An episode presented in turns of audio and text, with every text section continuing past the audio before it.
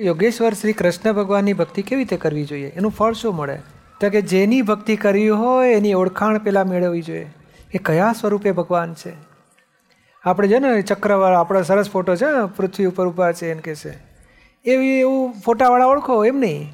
એમને તત્વ સ્વરૂપે ઓળખે કહો આત્મજ્ઞાની કહેવાય, અર્જુનને આત્મજ્ઞાન આપ્યું. આત્મયોગેશ્વર કહેવાય. અને આત્મજ્ઞાન અર્જુનને એવું જ્ઞાન આપ્યું, લડાઈ લડતા કર્મ ના બંધાયું ને મોક્ષ થયો. તો એમને દર્શન કરીએ ત્યારે કરવાનું પ્રાર્થના હે ભગવાન અર્જુને જેવું જ્ઞાન મળ્યું તેવું મને મળજો.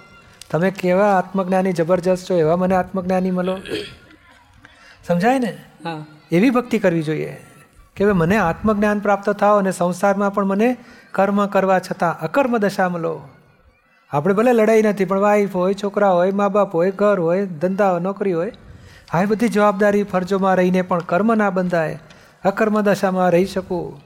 આત્મવત સર્વભૂતેશુ મને દ્રષ્ટિ પ્રાપ્ત થાવ તત્વદ્રષ્ટિ મને પ્રાપ્ત થાય એ બધી ભાવના કરવી જોઈએ શું?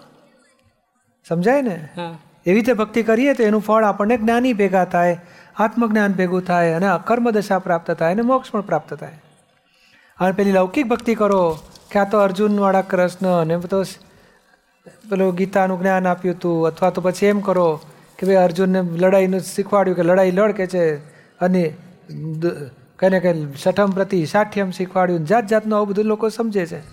પણ એ તો બધું રિલેટિવ સ્વરૂપે ભક્તિ કરો. રિલેટિવ સ્વરૂપે કૃષ્ણ ભગવાનને ઓળખો ને તો પુણ્ય બંધાય. મોક્ષનું ફળ ના મળે. અને તત્વ સ્વરૂપે ઓળખો તો પુણ્ય બંધાય નહીં. પુણ્ય તો બંધાય બાય પ્રોડક્શનમાં પણ પહેલું તો આ તત્વ રૂપે ઓળખો તો આત્મજ્ઞાનની તમને લિંક મળે પછી. સમજાયું ને? તમારે સંસાર ફળ જોઈએ કે મોક્ષ ફળ જોઈએ?